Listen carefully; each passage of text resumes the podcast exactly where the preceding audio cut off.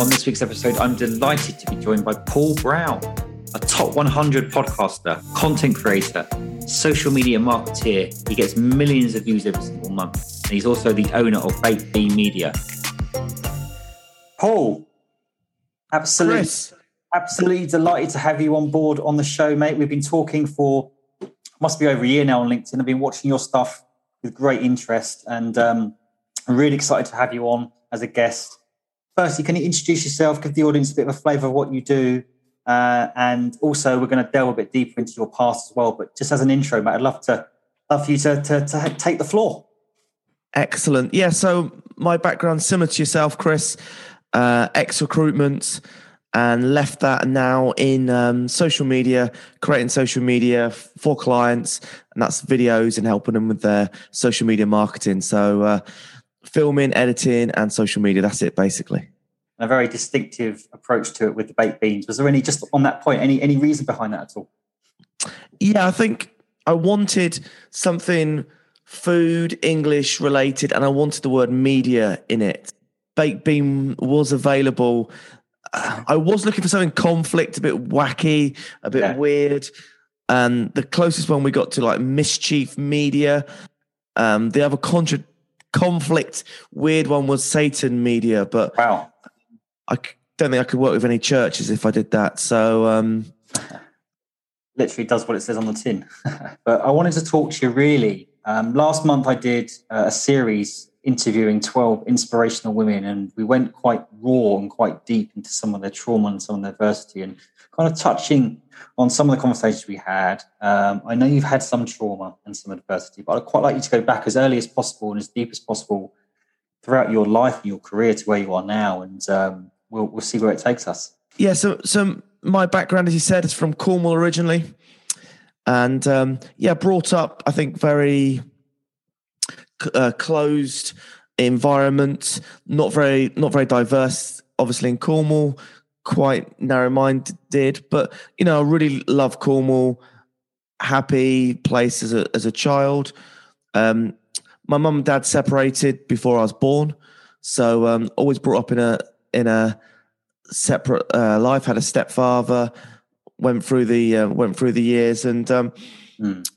Always wanted to do get into chefing, cooking. So uh, was a chef. Left home when I was eighteen, Right. and um, moved to London as a as a as a chef. Um, worked seven days of the week, working 15, 20 hours a day, just crazy hours Mm. saving money, working hard, and uh, I bought a house. Not very many people know this, but I bought a house when I was eighteen. So um, bought a property when I was young. Uh, carried on cooking, traveled around the world cooking. Uh, came back, maybe I was 20, 20-ish, and then uh, just went f- full full in in property. So uh, um, buying, selling, looking after property management down in Cornwall Yeah. and then um yeah then i moved into sales similar to yourself recruitment really was entrepreneur during that time but really lacked any corporate knowledge or experience and i i wanted to i felt like i wanted to play with the big boys and uh, come to london uh, back to london again and uh, yeah really uh, try and see how talented i was in the in a new world of corporate so uh, 14 years um, was one of the founders of a recruitment business and grew it from three of us all the way up to about 100 staff. Wow. 100 staff. Yeah. How long did that take? Yeah, it was four, it was 14 years and um, you know, some periods of time we were growing, doubling every year. Sometimes obviously were a bit tough. There was some uh, recessions in the middle of that and uh, but yeah, it was um, one of my jobs. First of all, I was a delivery consultant, um, resourcer in the recruitment world, Yeah. uh, finding candidates, and then moved on to 360 recruitment. Uh, I then went in house to help with internal recruitment. Yeah. Uh, was hiring about 60 people a year. Obviously, as you know, there's a high churn in recruitment. Mm. And uh, yeah, w- I left uh, the recruitment job probably about 18 months ago. Oh right, okay. So that business, you were originally, you know, a hands-on kind of recruiter, and then you then you kind of work your way up to become a director and a, a yeah exactly yeah. So um, even though i was one of the founders i had to learn the trade. So um, yeah okay. so yeah did delivery for a couple of years did the client side um, the business restructured after about five years. My market was being pushed out or changing. So um, yeah i took over internal recruitment. So i mean anyone in, in recruitment who's run their own business knows, you know, getting it above 10 people is, is, is, is a challenge. Um, you know, it's kind of different levels, isn't it? You get, get it above 10, you get it to 30, 40, but to get it to 100, which is the level that I got it to, I know what it takes to get that, that level of success, and it is no mean feat. Um, this is something I wasn't actually aware of. And also the, the recent um, uh, time when you actually left that and, and, went to build a marketing business. So what happened then? Did you kind of sell your shares or what, what happened?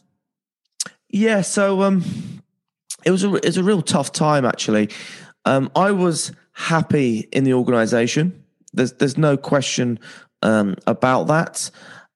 But it was just um, it was just tough in the aspect of I wanted to probably be more maverick and probably wanted to do more of my own thing.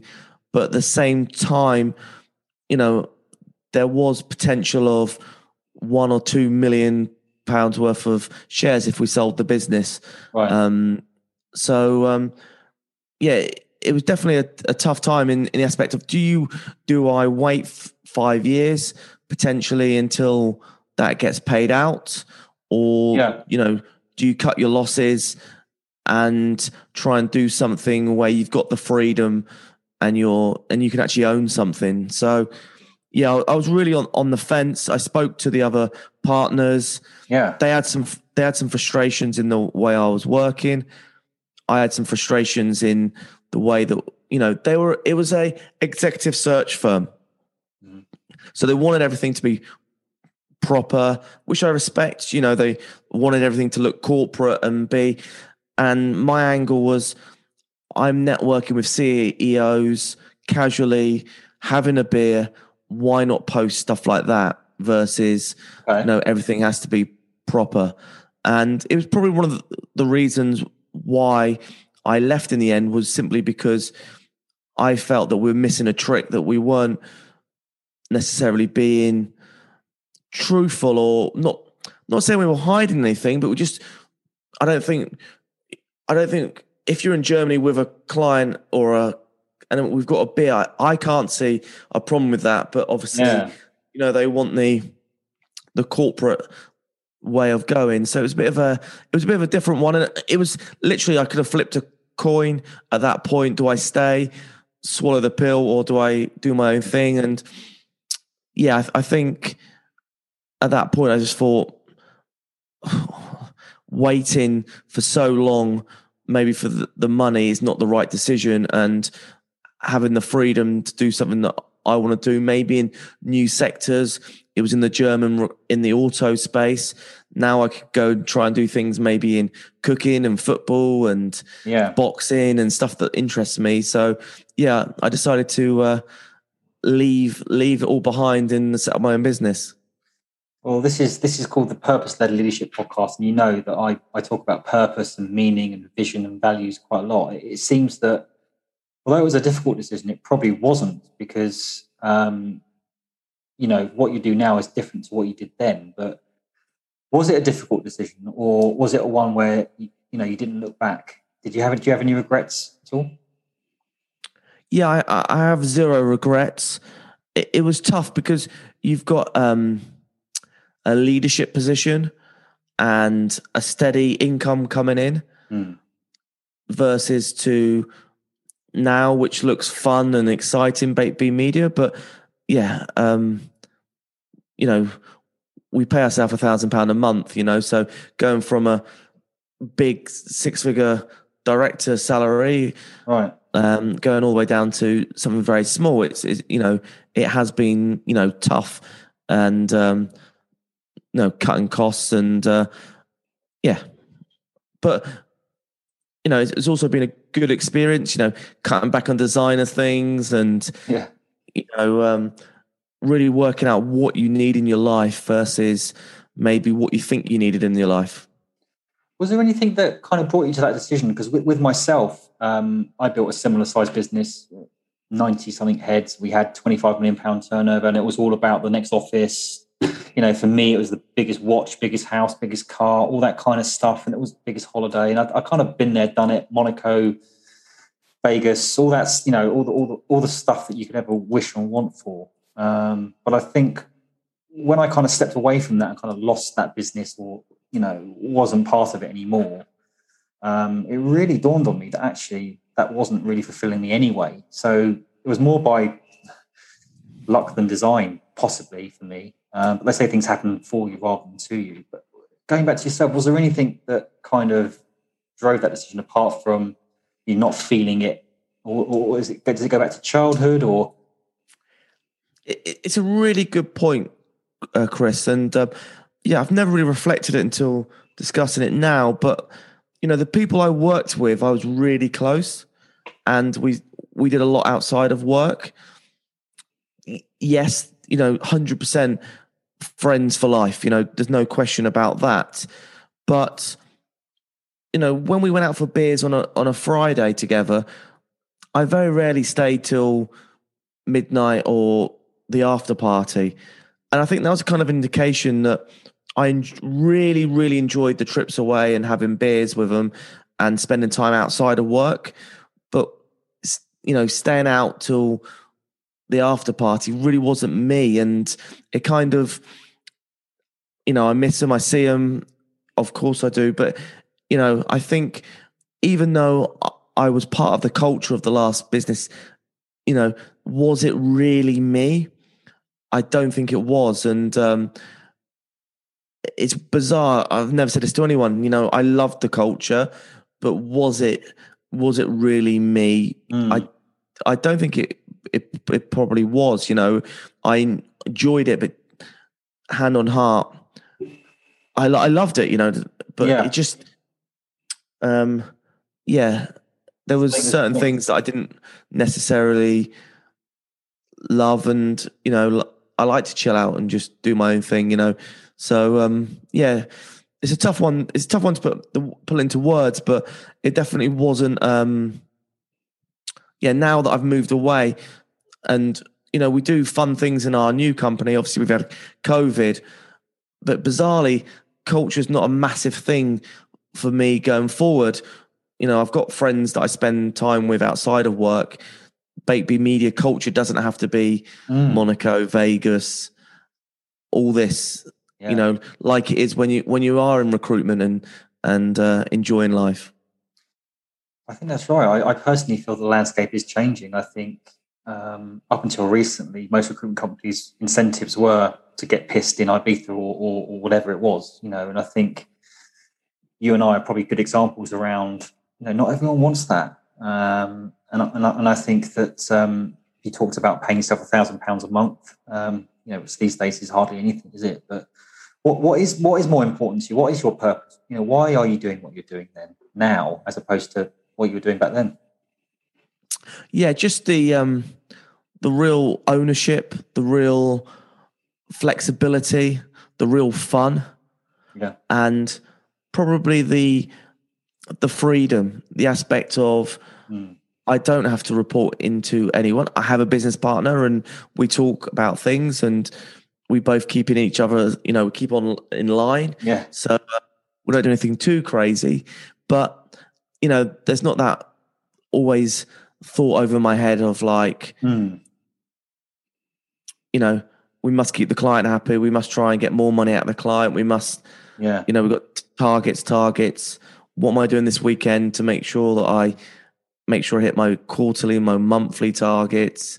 yeah, you know that pressure always over your head um you know we've scaled a business in the past that's you know and we keep hearing the buzzword we must scale scale scale but i'll be really honest um i would like to grow the business mm-hmm. but I've got no plans to scale and to sell it to anyone and yeah. you know be the next Gymshark guy or you know innocent whoever gets bought out next you know if it's a nice business and it keeps me happy and it mm. there's maybe six ten people and everyone's cool and healthy and good. I think that'll bring me probably a lot more happiness than trying to have this porsche outside and yeah. look at me i've sold a business for 50 million or 2 million. Yeah. You, you, you definitely strike me as someone who is now attuned to himself and you're not doing it for anyone else other than yourself you are yourself you know in your in your business in your podcast in your own podcast and the way you go about it you know your very distinctive approach it's it's so far from corporate it's it's it's it's it's great but um I'm just wondering if there's any if this is spawn out of anything that's happened in your personal life. You talked about the difficulties of being in Cornwall around. I'm sure it's a beautiful place, um, but kind of lacking that fulfillment or that kind of you know that, that diversity, the, the, you know the hardship of being a chef and the on the long hours. I understand you're a father. I mean, is there anything that's kind of happened to you, or your darkest moments that's kind of led you to believe around money isn't the most important thing? Your happiness is.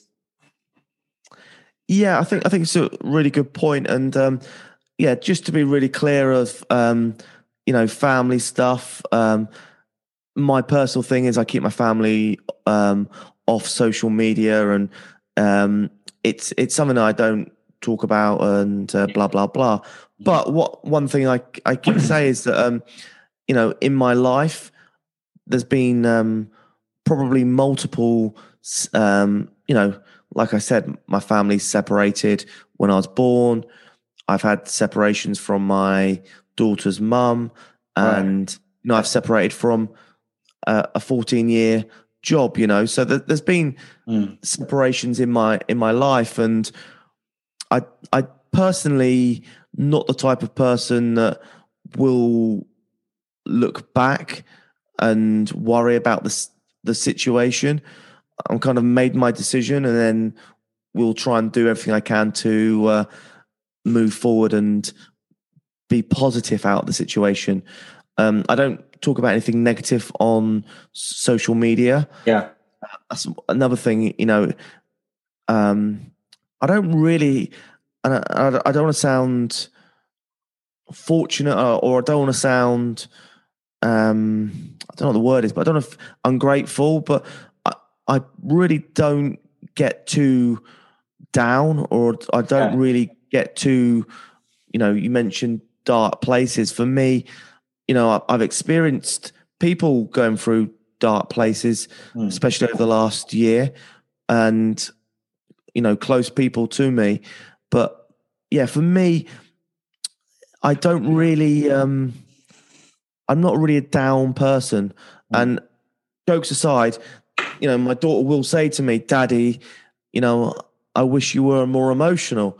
And I and I try and explain to her and say to her, you know, there's good and bad things about being emotional is that you know you've got mum there if you've got you need emotional support. And if you want someone who can give you non-emotional support and give you frank honest yeah.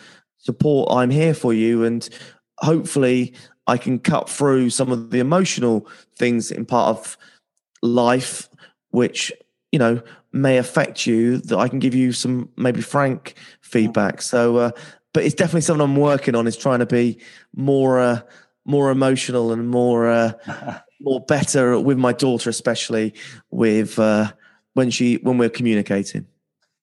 Thank you. I mean, I find, I find that fascinating. I think with, with men, us men, we, we, we all find it quite difficult, most of us do, to, to open up and be that kind of you know show that more feminine side that more emotional side is historically it's, it's the women that, that are able and more comfortable to do that. Um, it's only lately in the last couple of years myself i've opened up quite a lot and i found it really therapeutic to, in doing so. I mean a lot of the times it's a defense mechanism isn't it? Uh, because of some previous trauma or i mean is there is there any can you think of any reasons why you you, you do struggle to do that? Or is it, or you feel there's just no need to be that that way yeah, it's, it's, a tough question, Chris. Um, I think, I think just mentally being quite independent as a child. You know, there's a choice to, you know, get her attention or potentially just pick yourself up and get on with it. And I think that's been ingrained in my life quite a lot. And um, yeah, once again, I don't want to put anything negative on my parents, but Yeah. you know, I didn't have a lot of um, sport when I was a child. You know, maybe I wasn't interested in it. Maybe it was more me than them. But um, yeah, so um, you know, a lot of things that a lot of kids have gone through that maybe I haven't, and Hmm. you know, I've been quite an independent person, and Yeah. I think kind of not fighting, but like just being spending a lot of time on your own. Yeah, I, I don't need potentially emotional s- support, maybe like some people, Okay. and maybe I don't I don't talk about it a lot. And uh, but yeah, I, I could put my hand on my heart and say I wake up in the morning positive and Yeah. I can see that. yeah. Yeah. So um I'm yeah, I'm not a very negative and yeah, I No. try and be positive as I as I possibly can and not try and be Yeah. that doomy gloomy person. No, I think that's a great outlook. I think, uh, particularly uh, these days, although we're coming out of COVID, supposedly, you know, you, you have to have that positive attitude. You talked about your parents separated before you were born. I think you said, um, and obviously you, you moved away from Cornwall. You lost your business, um, and you, you must have separated from your your your your daughter's mother as well. Was there any kind of ramifications or dark moments there that you'd like to touch on around how you use that kind of adversity to to work to to better yourself now? Yeah, and just just just to stress for the podcast, me and daughter's mum has an amazing relationship, and and uh, yeah, nothing. Um, there's no negative there, and um, but um, yeah, I, I think that's a really good point, Chris. And I think I was never, I was never, I was more embarrassed than anything else. Um, at the time, there's a lot of people coming to me for coaching and advice and I was kind of helping a lot of people out and but I felt I failed and that was kind of I was embarrassed that you know I was giving communication advice business Yeah. advice but I couldn't even manage my own relationship so what what I ended up doing was just keeping myself to myself for 3 to 6 months Mhm. didn't go out, just stayed at home and just kind of avoided people and and then really it clicked like, you know, I need to move on. We all need to move on. You know, and me and my daughter's mum have the have a saying like what's best for my daughter, you know, that's number one priority. So however we're feeling is is zero. It's it's all about my daughter. So um yeah, and I just realized i started becoming a recluse, put on a bit of weight, and then realized, okay, you know, I need to get back out there. Life goes on. Yeah. Face some of these people that, and I, I started speaking to them. They're like, don't be ashamed. You know, eight out of 10 of our friends have divorced or separated. So, you know, you're not the only person and life goes on. So uh, sort yourself out and uh, let's have a beer, you know. So, uh, yeah. Sounds good. I mean, Yeah. going back to when you were 18, I think you said you were an 18 year old chef. I mean, if you were to live your life again, uh, what would you tell your 18 self, 18 year old self now? Great question. Um, yeah, I I would definitely. Um, I really feel that um, chefing was a stamp on my adulthood of hard work, grafting, and um, I think anyone that's worked with me will know that there's there's a, a start and an end, and I'll work solid throughout that period. And um, yeah, I I don't shy away from grafting. Okay. Um, would, would would I do it? Would I do it again? Yeah, I love food. I love I love the hours. I love the stress. Yeah. Um, it it- was great, and maybe I should have got out of it. Two years was good grounding. Got out of two years, and then it wasn't my life and soul passion. I enjoyed it, yeah. um, but yeah, um, I didn't want to ever. wa- Another weird thing, I never really wanted to set up my own restaurant. So Right. most chefs' dreams is to set up a, ref, Yeah. a restaurant. So, but yeah, um, yeah, it's tough. And what, what, what did you want to? Do, what, what were you doing when you were eighteen? God, I was in college, mate. I was uh, had about three or four different jobs and was trying to trying to sort of build out. Uh, I was working for a call center actually, um, but uh, I wanted to get away from my parents quite a lot actually, and just be just try and build a life for myself. So um, you know, it's, it's a difficult difficult question to answer, isn't it? But I think what the one piece of advice I would give myself is probably actually to slow down a little bit and just be a bit more kind of kind of um, measured with some of my decisions. I was quite quite rash back then and just kind of went the biggest, shiniest thing, the quickest thing, you know. But then yeah, you've got to live your life as well, haven't you? So yeah. I think a lot of, I think a lot of people are thinking like that at the moment. Actually, just like, you know, how can we become a millionaire yeah, in a year and stuff? And uh, you know, I would love to speak to people like that and say, okay, you're a millionaire now. What's next? yeah.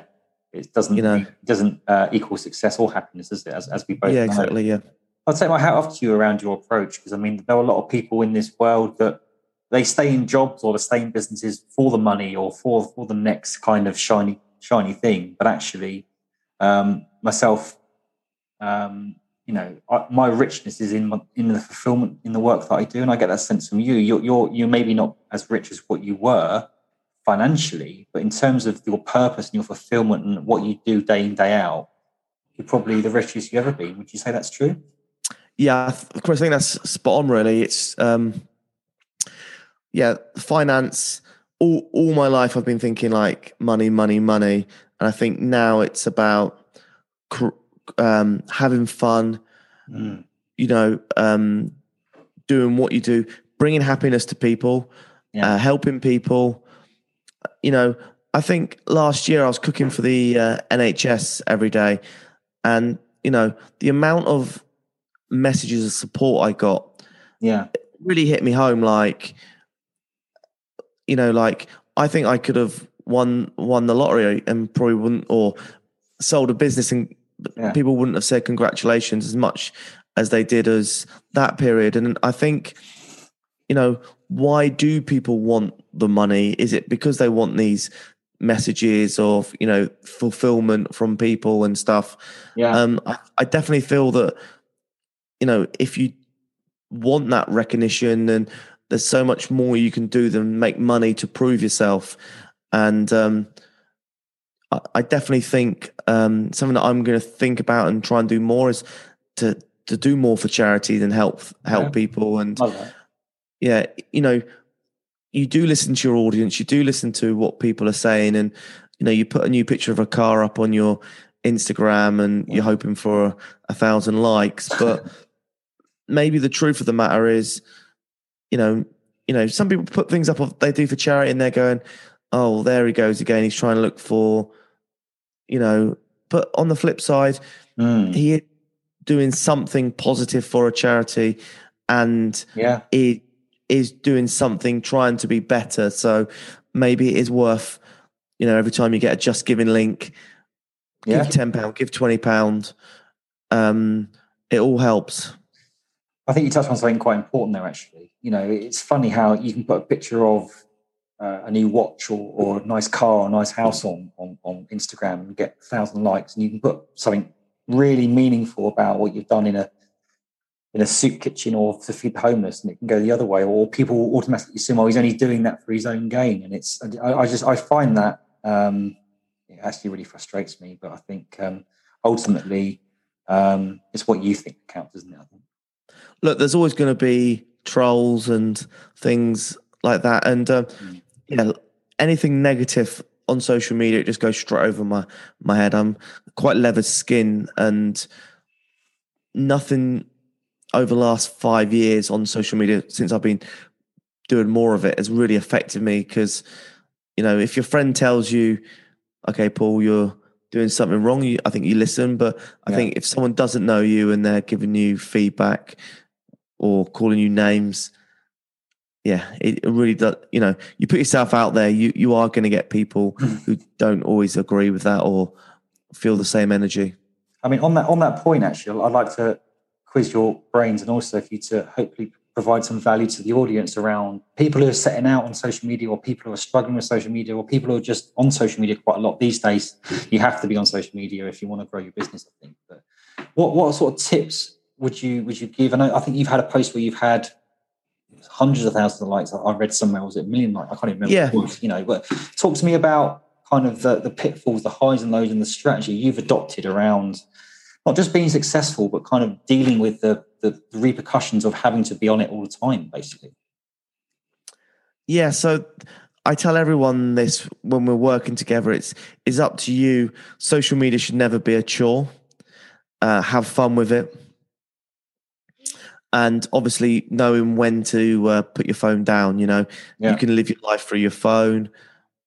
Blah blah blah. You know, you, you're at a restaurant. All you're doing is taking pictures. Enjoy the company of the person next to you. So, that believe it or not, people who follow me probably think I'm on my social media 24 seven. But normally, I will uh, go and I'll film for an hour, get the best bits and upload, and uh, yeah. the rest of the time I'm quite chilled. But I think you know, social media, you've got to be constant. You know, you've got to be constantly putting that up there. Doesn't mean it has to be daily or hourly, but if you post every week, then keep it going every week. And yeah. I think that's really important. Um, don't overthink what you're posting. Um, keep it authentic, which means record it once, post it. Yeah. And, you know, hit, that's what I do. And the other thing is, I don't always watch my stuff back. Probably 90% I don't watch my stuff back. And some people may argue saying, well, if you want to grow, you should be tweaking yourself. But mm. my view is, I can see what's going on with the accounts, what people are liking and not. Uh, and if there's higher numbers, then try and do that stuff more.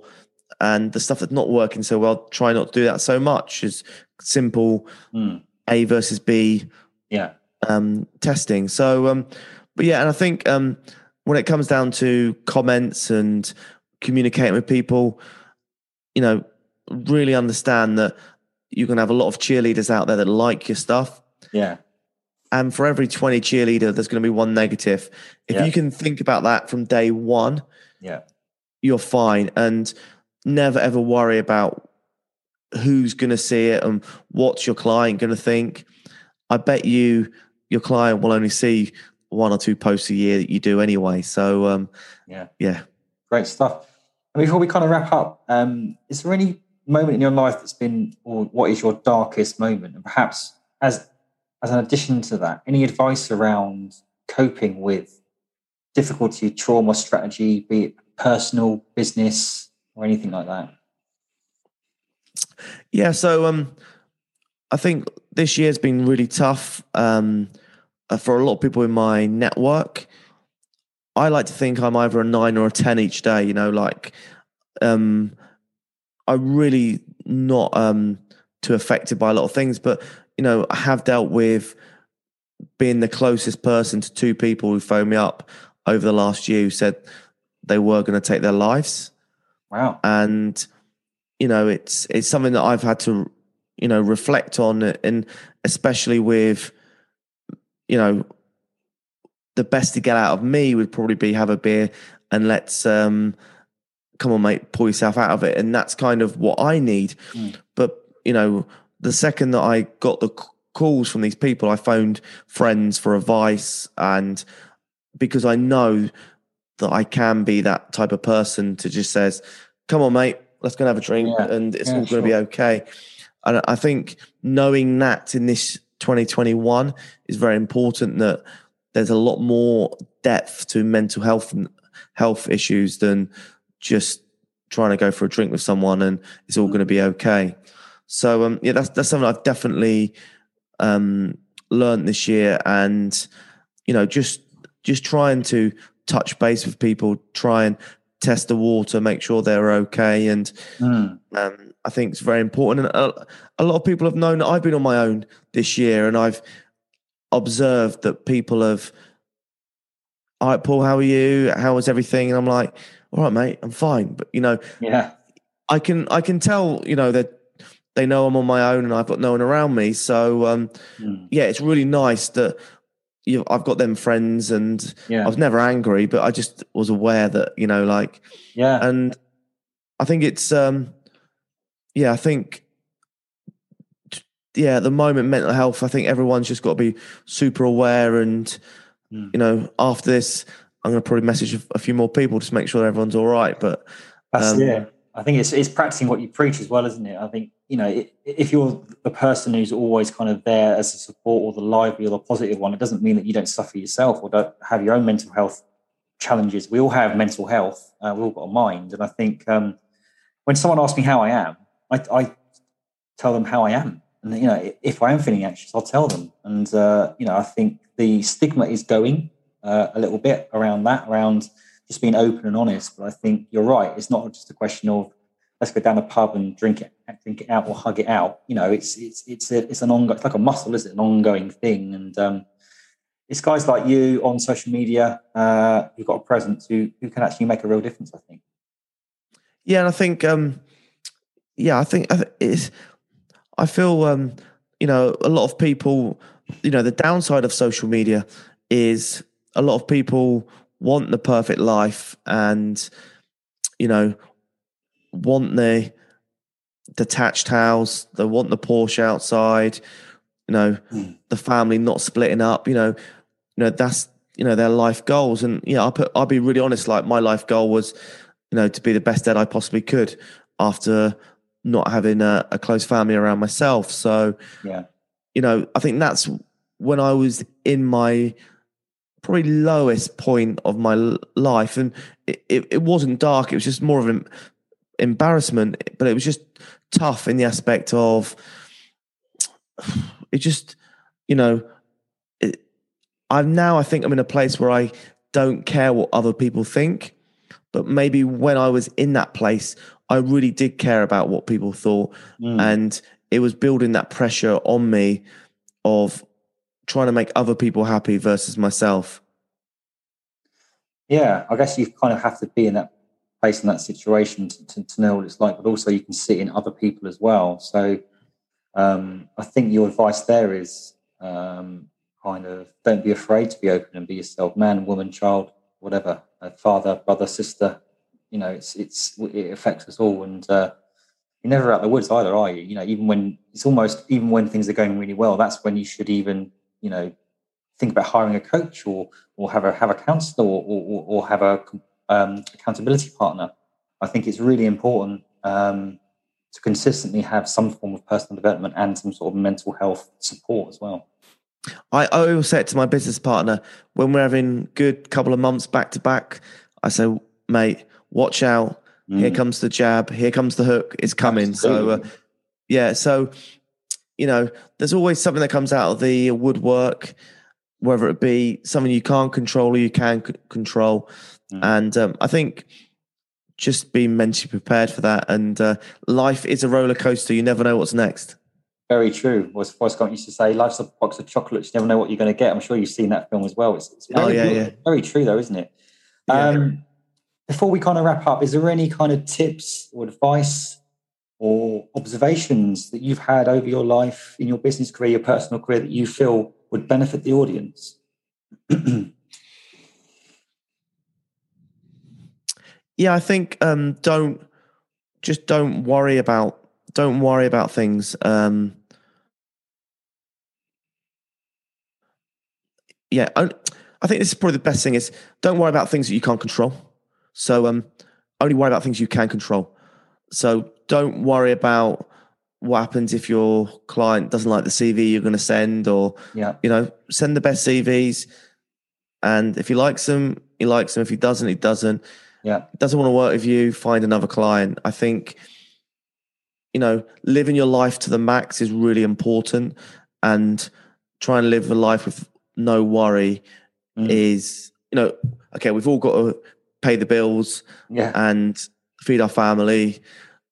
But yeah, I think if you can minimize your outgoings as much as you possibly can, Mm. and cut as much worry and stress out of your life and just you know enjoy and do the things that you enjoy spending time with your friends family holidays whatever that is and then try and double down on that and take away as much stress as you possibly can. I think that's right. I think um, one of the things I've learned as well is that, um, particularly with my children, is that it's, it's experiences over material things. So I, at Christmas and birthdays, I always try to do the whole experience thing as opposed to, you know, the, the, the shiny new object. And I think that's with yourself as well. It's about enjoying the journey rather than this mystical material, you know, destination of, you know, a Ferrari and a picket fence, all that kind of stuff. Yeah. Look, get a Ferrari if you, if you get a Ferrari, yeah. Ferrari get, get a Ferrari. Do you know what? I'll even say, you know, if you think Ferraris can make you happy, get a Ferrari and then sell it and then do other stuff, you know. But, yeah. you know, you know, you've been to Monaco, Ibiza, Vegas, mm. you know, it is great, you know, and, you know, um, I think once you've done it and you've done it multiple times, you know, sometimes it's nice just to go to Cornwall and relax or mm. Go to the Peak District or, yeah, you know, definitely. Yeah. Paul, it's been an absolute pleasure having you on. Um, where can the audience or the viewers best locate you these days? Yeah, sure. LinkedIn, TikTok, Instagram, everywhere, Facebook, Paul Brown underscore UK. And yeah, always DMs open. So if you ever want to talk about anything, or anything you've listened to on this podcast, I'll be happy to uh, open up and tell you more. Mate, thanks so much for that. It was really insightful. Loved having you on. Cheers. No, thanks, Chris. And mate, well done for everything you're doing, helping everyone out. I think it's really, really good and, um, you know, very impressive that, you know, what you've achieved and that, and now what you're doing. So uh, well done, mate. Thanks very much, mate. Cheers. The Purpose Led Leadership Podcast is sponsored by Vincere. Vincere are all-in-one CRM and ATS platform, purpose-built for recruitment and staffing agencies. I chose to partner with Vincere because honestly, I'm a customer. They keep me competitive, plug into my calendar and email, and make the whole admin part of my job as a recruiter a hell of a lot easier. The Purpose Led Leadership podcast listeners get 25% off Vincere's onboarding. So if you're looking for a recruitment CRM to accelerate your growth, check them out at vincere.io forward slash Chris O'Connell.